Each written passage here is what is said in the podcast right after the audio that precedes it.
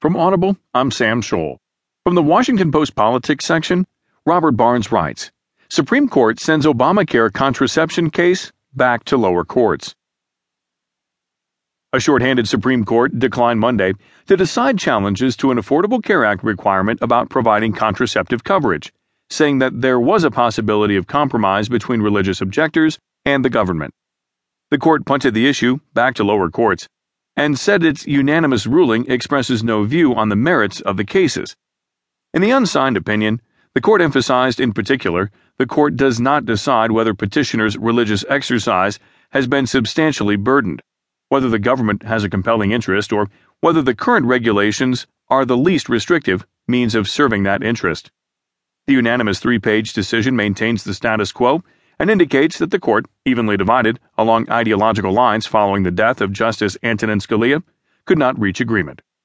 A week after oral arguments in the case, the justices took the highly unusual step of floating their own compromise about how to resolve the case and asked the parties to weigh in. Both petitioners and the government now confirm that such an option is feasible.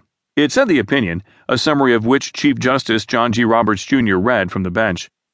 The cases concern a provision of the Affordable Care Act that says employers who offer insurance coverage for their employees must include no cost contraceptive coverage for women.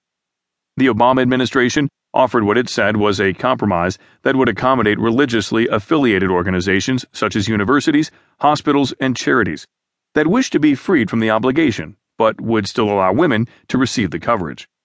The accommodation requires the groups to tell the government that they object then allows the government to work with the group's insurers to provide coverage without the organization's involvement or financial support.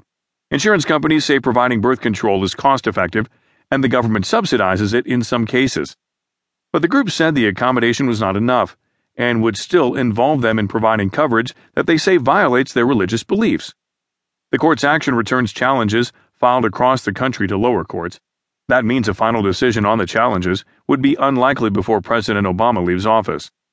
If the court had simply deadlocked 4 to 4 and upheld existing lower court decisions, it would have meant the law was interpreted differently in regions of the country. All but one appellate court had ruled for the Obama administration. The court's ruling took a rosy view of how the religious groups and the administration responded to its potential compromise. Petitioners have clarified that their religious exercise is not infringed where they need to do nothing more than contract for a plan that does not include coverage for some or all forms of contraception even if their employees receive cost free contraceptive coverage from the same insurance company, it said.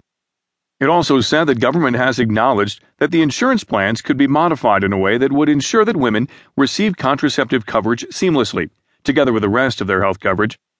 Justices Sonia Sotomayor and Ruth Bader Ginsburg issued a concurring opinion that said lower courts should not take the action as an endorsement of a proposal put forward by the religious organizations that women receive contraceptive coverage through a separate policy.